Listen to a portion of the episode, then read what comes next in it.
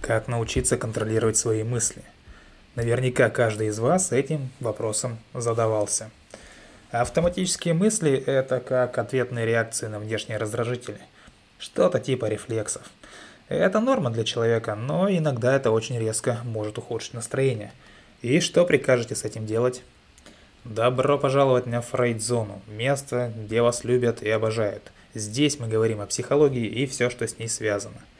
Присаживайтесь поудобней, а мы начинаем. Итак, с чего бы нам начать? Перво-наперво нужно научиться замечать свои мысли.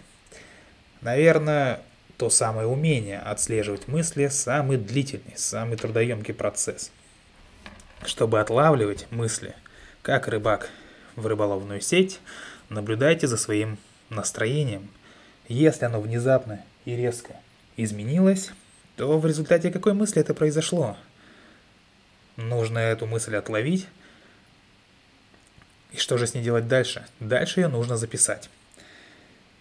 Потому что если мысль не зафиксирована, она будет назойливо занимать место в вашей кратковременной памяти и постоянно фоном висеть, как неснятая задача. Это вам доставит большое беспокойство и вызвать чувство усталости тоже может. Поэтому записали свой блокнот и отложили пока что в сторону. Далее. Нам понадобится рассмотреть объективность той самой мысли. Некоторые мысли бывают абсолютно оторванными от реальности. И вы поймете это сразу, еда задавшись э, вопросом. А действительно ли это так? Потому что над другими придется достаточно поразмышлять, чтобы осознать их необъективность. Четвертое. Нужно подумать, а что же стоит за этой мыслью? Наш мозг с вами очень хитер. Если мы чувствуем какой-нибудь страх, ощущаем этот страх, мозг редко подает об этом открытый сигнал. Чаще всего это бывает в виде мыслей «кажется, на меня кто-то разозлился» или «кажется, он чем-то недоволен» или «он не, не уделяет мне должного внимания» или она вынуждает меня делать то, что мне не нравится, ну и так далее. Но за этим, вероятнее всего, есть убеждение, которое нас пугает. Какое убеждение? То, что от нас ждут ответственности.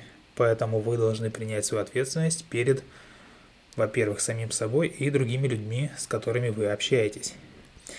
И если вы найдете то, что стоит за вашими мыслями, то сможете лучше понять себя.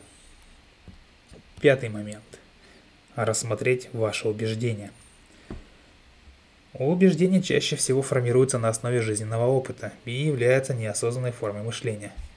Оцените, насколько вы в него верите. Верите в свое убеждение. Затем оцените его объективность со стороны, учитывая не только свои страхи, но и общую ситуацию. Дальше можно оценить, изменилась ли ваша вера в это убеждение – Надеюсь, что да. Мысли – это автоматический процесс для нашего мозга, и контролировать их очень трудно. Но в основе мыслей есть убеждения, и изменить которые как раз нам по силам. Желательно проводить этот процесс на бумаге, это поможет запомнить э, новое, более объективное убеждение и запомнить алгоритм работы с вашими мыслями.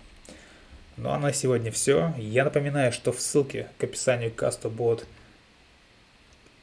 ссылка, да, тавтология, на наш телеграм-канал. Поэтому, если у вас есть какие-то мысли по поводу каста о мыслях, можете изложить их прямо под кастом. Нам будет очень интересно их почитать.